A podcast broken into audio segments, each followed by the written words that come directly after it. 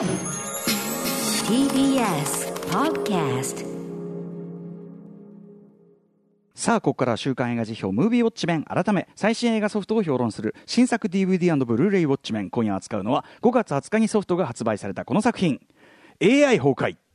SR 埼玉のラッパーシリーズや22年目の告白私が殺人犯ですなどの入江優監督がオリジナル脚本を映画化した SF サスペンス。2030年科学者が開発し、えー全国民の黒人、えー個人情報の健康を管理している医療 AI のぞみが突如暴走を開始、えー AI 暴走の犯人に疑われた桐生あ科学者の桐生というね主人公が、えー自らの無実を晴らすためそしてのぞみの暴走を止めるため真実に迫っていく。主人公の桐生を演じるのは大沢たかおさん。その他の出演は広瀬アリスさんとかね三浦友和さんとか松島菜々子さんとかいろいろ豪華えーメンツが揃ってるの。あともうあのなんていうかなちょっとした役でめぐみさんが出てきたりとかね。非常に豪華ですよね。はい、えーということでもうこの作品を見たよというね、えーリスナーの皆様ウォッチメンからですね、えー感想メールいただいております。監視報告ありがとうございます。メールの量はえー、と少なめという感じにはなっておりますが、えー日本あの1月31日にね一旦結公開されたのでそのタイミングで見た方もいらっしゃるかと思いますが賛否の比率は3と非がほぼ半々、えー主な褒める意見は日本映画でここまでスケール感のあるエンタメ政府が見られて嬉しいとか、えー近未来医療 AI が普及しそれが暴走していく描写にワクワクした美術やアクションのレベルも高い、えー三浦友和と広瀬アリスが演じるデコボコ刑事コンビが良かったなどがありました、えー一方批判的な意見としては行き当たりばったりの主人公とそれをミスミス逃してばかりの警察どちらも行動がお粗末すぎるとか AI というテーマを表層的になぞるだけタイトルに偽りありではとか、えー真犯人の正体も動機も陳腐すぎるなどの声がありました。代表的なところをご紹介しましょう、えー、やったーさん。えー面白かったというより楽しかった。そんな作品でした。数々のサスペンスドラマの定石がこれでもかという感じで出てくるので先が読める展開ではあるのですがそれによって逆に安心感を持って楽しむことができました。90年代から0年代のアクション対策洋画感があるなとも思いました。22年目の告白でも見られたオープニングでの手際のいい世界観説明と主人公桐生が被疑者と断定されその場から逃げ出すまでの一大アクションは一見の価値ありだと思っています。邦画でここまでのものを見せてくれるなんて嬉しい。え近未来という世界観を再現するための工夫も良かったと思います、えスーパータガ的あのガルウィングの、ね、ドア開きをする SUV あれどっから見つけてきたのあの最初に乗ってたのはテスラですよね、多分ね。はい、でもまあ SF 感は確かにありますよね。えーあの車と2代目プリウスが並走しているだけで地域間の格差が視覚的に伝わってきました。漢字の AI もさすがにあそこまでのインフラを一つのシステムが掌握しているっていうのはどうかと思うけどサービスの内容は絶妙なありそう感がありましたと,、えーということでございますあとで、えー一方ダメだったという方ラジオネームしむしむさんえーっと今週のビビウォッチの課題作 AI 崩壊について感想を送ります、えーどっかで見たことがあるようなストーリーどっかで見たことがあるようなキャラクター設定そしてどこかで見たことがあるようなアクションにメッセージ残念ながら何とも言い切れない作品だなという感想です。2時間超えの上映時間が長く感じられてしまいました。歌丸さんはこれまでもハッカー何でもできちゃう問題を取り上げてこられましたが本作における AI の描写はまさに何でもできちゃうを地でいくような感じです。それゆえに AI 周りで展開がどう転んでもまあそういうもんかなという感じがしてしまいなかなか映画に没入することができないのです。そして本作で私が一番いまいちだなと思ったのはキャラクタークター設定です。ね。はいこれが IT に精通したエリート警察官。はいこれが反骨的な記者さんというようにいかにもな型に当てはめたキャラクターとそれに基づく演技が永遠と続く様子は見ていて正直なところかなり苦しかったです。そんな中でも三浦友和さんの演技は地に足がついていてさすがだなと感心してしまいました。だからまああのねある種のこうねジャンル映画ですから型っていうことそのものがよりはっていうところでしょうね、えーご都合主義的な展開も目立ち SR 埼玉のラッパーシリーズや22年目の告白もも、えー鑑賞し続けてきた自分としては入江監督どうしちゃったのという思いです。次回作に期待していますというご意見でございました。ということで行ってみましょう。私も AI 崩壊このタイミングで。あのね、えーやっぱりあの岩田さんにガンちゃん人気なのかちょっとソフトが品薄だったのでえーっと Amazon プライムの配信を購入して、えー数回拝見いたしました。AI 崩壊です。ということで脚本監督入江優さん、えーね、今のところの最新作、えー今年の1月31日に公開されて一応あの動員ランキング初登場1位を取ったり一応きっちり、えーヒットはした作品です、えー入江作品僕のこのね映画辞表コーナーでは、えっともちろん SR 埼玉のラッパー以来からのご縁もありますが、えーしばらくなかなかガチャが当たらずでして2017年6月24日、えーに放送しました22年目の告白私が殺人犯です以来なんですけどね、えー詳しくは例によって公式書き起こしあるのでそちらを読んでいただきたいんですけど、えーとまあ、2012年の韓国映画これをリメイクをしていながら日本版として全面的にアレンジ。これあの平田賢也さんと共同脚本これが非常に練り込まれていたというのもすごく良かったですし、えー特に多様様なあの映像フォーマットを駆使した、えー、表現、まあ、ホラー的あの作品ではホラー的な表現というのが見事な効果を上げていたという一作で僕はこの入江優監督としてもですねもちろんインディー映画界では、えーね、あの活躍されてきた、えー、方なわけですけどここに来てメジャー資本のエンターテインメント対策でようやく文句なしの成果を残したと、えー、記念碑的な一作となったというふうに言えるのではないかと思ってます。22年目の告白。で、えー、実際かなりこの大ヒットとなった22年目の告白を、えーと、受けてですねそのプロデューサーである、えーと、北島、えーと、直脇さんという方、えー、この方、まあ、日テレの,、ね、その映画のプロデューサーということであの「ちはやふる」シリーズであるとか、えー、というのを手がけてるんですけど22年目の,、ね、その告白の表の中でも言いましたけど「えー、藁の盾」、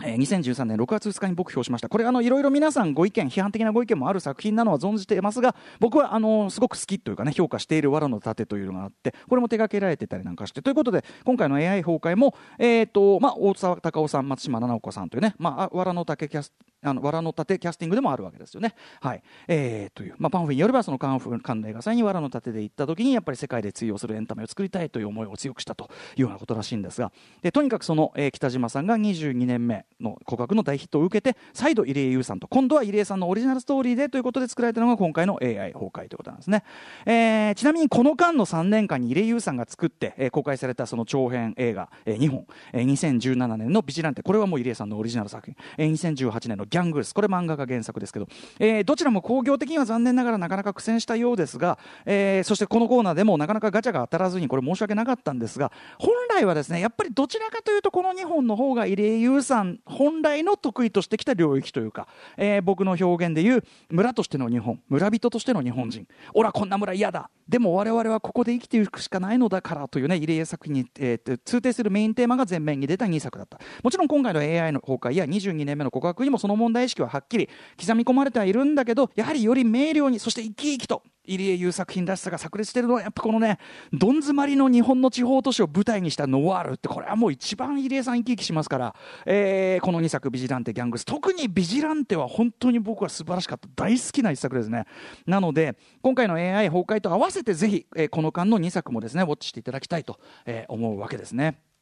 とはいえですね、まあ、今回の AI 崩壊、えじゃあこれまでの入江優さんのフィルムグラフィーからすると、まあ、浮いてる作品なのかというとそういうこともない。もちろんオリジナル企画脚本なんでそんなはずもなくて、えー、前からご自身ですねあちこちのインタビューで発言されている通り、まああのー、もともと90年代に10代だった映画ファンとして近未来 SF ディストピアものっていうのは、まあ、彼が一番やりたい、えー、ジャンルだったということをおっしゃってる、えー、だからこそ、まあ、あの SR 埼玉のラッパーで、えーと、ブレイクする前の長編デビュー作2006でのジャポニカウイルスであるとかあるいは2016年劇団生き埋めの戯曲ねこれを映画化した「太陽」という作品。これも私表しましたけどこれもやはりあの入江さっき言ったような入江優さん的なテーマをもとにしつつのまさに、えー、近未来ディストピア SF だったわけですよね。はい。えー、なので22年目のヒットを受けての今回のオリジナル企画としてとはいえこれまではそのインディペンデント体制ゆえの要するに現実的制約でお金がないとかで不可能だった規模のそのアイデアを含む近未来 SF ものでここで勝負とくるこの流れは、まあ、入江さんのキャリアをその線で見てるとより納得とまあまあでしょうねここでこういうのやりたいと分かりますっていう、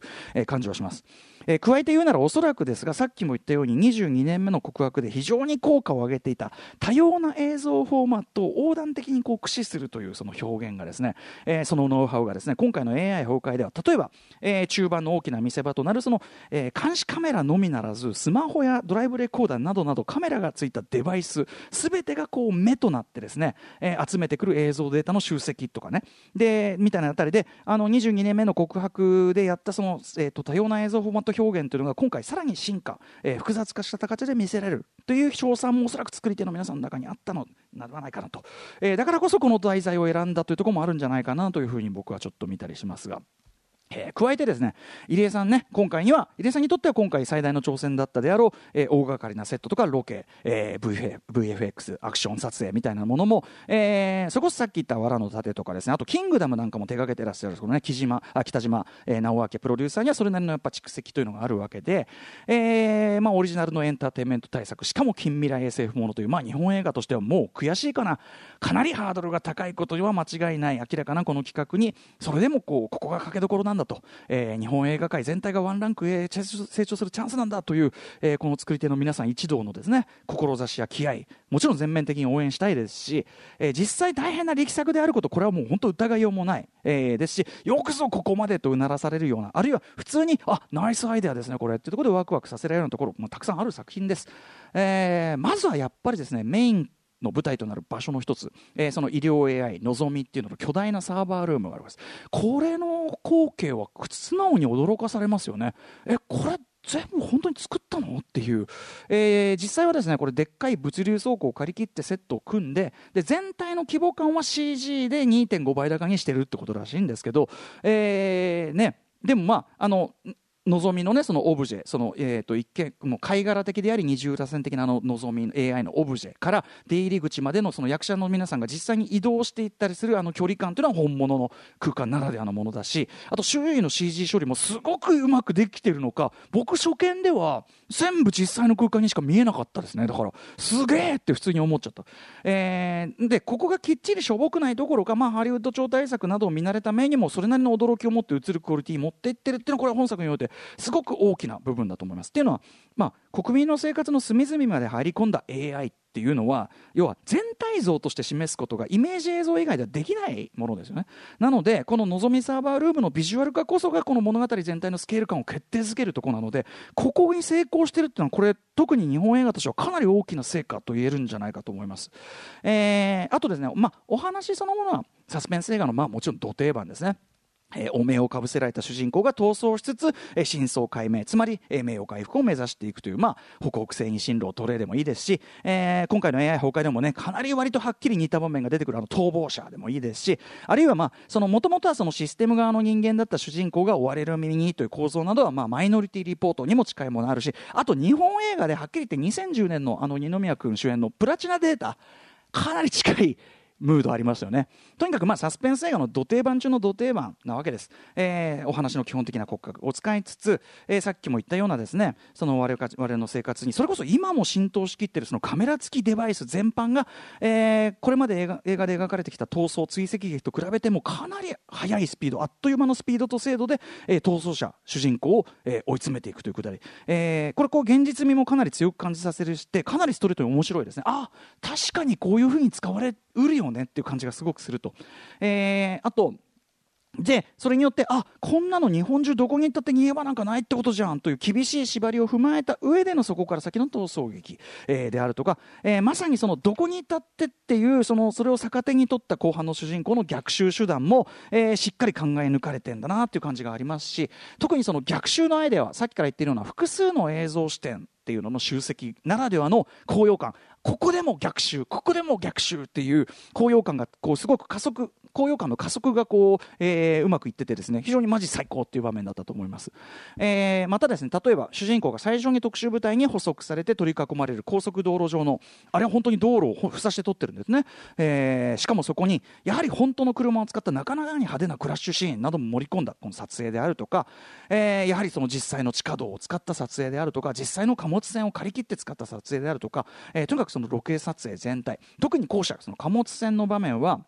えー、と狭い船内のです、ね、廊下を駆け抜けていく主人公の背中をずっと追っていく、えー非常にスピーディーなワンショットであるとかあ日本映画やればできんじゃん、まあ、絵的なこうワクワクとか驚きにあふれた部分も多数あってですね、えーそんな感じ。なので特に第2幕その主人公があらぬ疑いをかけられ逃走するという、まあ、サスペンス映画としてど定番な展開パートは、まあ、確かにね展開読めますよ。そのあとどっかで見たような場面確かに多いんだけど手堅さの中にもでもさっき言った、えー主人公の逆襲方法であるとか、まあ、そのカメラの監視システムの使い方であるとか、まあなかなか新鮮なアイデアであるとか、えー今の日本映画としては大きな挑戦、えーともなるようなそういうこう見せ場も含めてですねおおむねきっちり楽しませてくれる申し分ないクオリティと言えると思います。2幕目。だからまあ要するに映画の大半は結構いいんですよね。なんだけどすいませんね、えーここまで言っといてなんですが僕はこの作品これだけ頑張ってうまくいってるところ多々あるにもかかわらずトータルでは残念ながらそうした美点よりも、えー、例えば飲み込みづらさであるとかあとはノイズになっちゃうような引っかかりであるとか、えー、あるいは悪い意味でああ今やっぱ日本映画ってこういうとこあるよなっていうようなこう例えば演出とかの段取り臭さあるいは展開のああなんか情緒だけに頼った展開だなみたいなそういうマイナスポイントの方がはっきり目立ってしまっている作品というふうに正直僕は、えー、結論せざるを得なかったんですね残念ながら、えー、例えば序盤ですねその主人公の娘がさっき言ったサーバールームに閉じ込められるってことになってしまうわけです。そのきっかけっていうのがあまりにもですね単なる偶然っていうか要はその登場人物のただの不注意でしかないって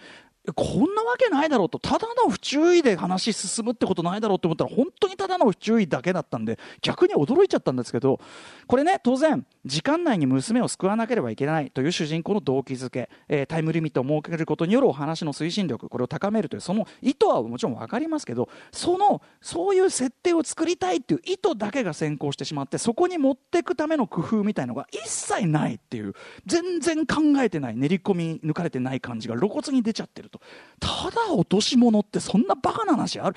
ねとかね。あとでこういうねこういうところのネジを脚本段階で、えー、極限までこう締め直すというかねできる限り。例えば複数の批判的視点などをちゃんと入れてブラッシュアップしていくと。ここおかしくないですか？ここ甘くないですか？っていうのをブラッシュアップしていく。そういうことこそが特に日本のエンターテインメント映画。予算とか関係なくできることなんですよ。その脚本のブラッシュアップは。まずはやるべきこと。特にエンタメ映画はそこは厳しくやんなきゃだめなのに。なんでここをこんなネジの緩いまま出すのかというところで僕はもうそこでまずうわイラーっとしてしまいましてね。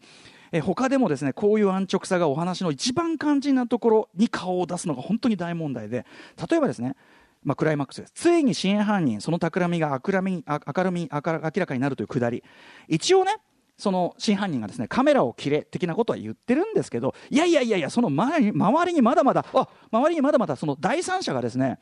えー、いる状況でお前ベラベラ自分のその悪事を話しすぎだろうと。で確かにねこういう逆転劇はよくあるんだけどこういうのはですねそのお前の言ったこと全部筒抜けだぞ的なことはですね主人公たちしかいない、ね。えー、しかもそのもうその先その永遠に口を封じれるとかそういうこうセッティングで初めて成り立つ逆転劇なのに周りに人全然いる状態でやってる。しかも本作のそれは明らかにそういうこうありがちなシーンのなぞり、えー、というそれを不完全な形でやってるだけってことになっちゃってる。あるいはですねこの場面とか中盤主人公と刑事たちが船の上で対峙するっていうくだりがある、まあ、逃走逃走あの、えーと、あれだ逃亡者的なくだりなんですけど登場人物がですねそのセリフを言うために立ち止まって距離を取ってっていう段取りを取ってるようにしか見えない。っていうね露骨に。これも非常にいただけない、まあ、ソーシャルディスタンスかなって感じもしますけどなんで立ち止まこの距離取って話してんだっていうね。とっ捕まえりゃいいじゃんこれっていうような、えー、で段取り感という意味ではですね例えばその娘の救出一刻も争うっていう時に主人公がゆったりと真犯人に説教しているとかですね。あと細かい話ですけどその後ろで銃をライフルを構えている、えー、特殊部隊の皆さんライフルをぐらぐら揺らしすぎです、えー、とかですね。そういうところで緩いなっていう感じがしちゃう、えー、あとはね例えばある人物が疑いをかけられるというくだりでこれ本作に限らないんですけどこういう場面で全般に思うんですけどねもうちょっとはっきり釈明しろよと。いや俺じゃない。だなぜならこうだってって言えるじゃんこの時間があればってねいやこれはかなんか言ってるからあらぬ疑い、ね、要するにミスリードしたいっていう作者の作り手の意図だけが先に立っちゃってるっていう場面になるわけですね。なので、えそんな感じ。なのでえー、あとですねそのまた定番的な要素っていうのが悪いわけじゃないわけです。もちろん先週の T34 とか先々週の EXIT も明らかですね。定番的なジャンル映画ですから別に定番的な要素は定番的な要素でいいんですけど本作の場合これメールにもありましたけどそのベテラン刑事と新米刑事のバディであるとか主人公を追う辛口ジャーナリストであるとかですね。確かにこれはもちろんあの類型的ではあるけど魅力的にもなりうるキャラクターたちがですねただ残念ながらお話そのものにあんまり深く関わってこない。記号的に出しただけになっちゃってる。特にあの刑事コンビとかな別に何の役にも立ってないじゃないですか、えー、できたので厳しい言い方をすれば記号的に出しただけになっちゃってる。で AI のですねそのつまりコンピューターのテクノロジーの暴走というテーマそのものももちろんこれ目新しさはない分これはですね結論着地解決のロジックにこそ最大級フレッシュなアイデアを投入しないとこの企画そのものが面白くならないのに残念ながらこれもですね例えばコンピューター自身が改心するってこれまあウォーゲームとかでもねやってることですしものすごくそれをさらにふんわりとした情緒に流しただけということになっちゃってる、えーしかもその手前そのね AI の望みに新たなプログラムを読み込ませるというくだりも確かにさっき言ったサーバールームの空間とか距離を利用した見せ場で面白くなりそうなんだけどそもそも観客にはですねこの何をもって正解ゴールなのかっていうことがことがさっきのメールにもあった通りことが AI だしどうやったらプログラムを読ませられるかっていうのはよく分かってない状況なのでこうだああだなんてことやダメだとか言ってんだけど全部が顔回り顔回りしてしまってて、えーそれがまた最終解決のなんじゃそれは感を強を増してしまってるというのがあると思います。個人的にはですね優生学的な選別っていうのは劇中でも描かれていたように非常にこう人間の支配者層側の発想願望であって僕は十分に発達お利口になった人工知能みたいなものがあるとしたらそうしたらねむしろ生物というのは多様性を持っている方が強いんだという、えー科学的に結論に達するんじゃないかっていうのが僕の考え方でその方が今っぽい話もなるじゃないですかという。しかもそもそも本作で起こるディザスターはテロによるインフラ破壊であって別に AI が題材じゃなくてもいくらでも起こる話なんですよね、はい。えー一元的に何かを仕切るシステムはダメだよね。フェイルセーフがないのはダメだよねっていうだけの話であってですね。AI 問題でも何でもない、えーなのにまたそのもっともらしいこうこう継承みたいなのが最後につくのもまたちょっとイラッとしてしまったりとかですね。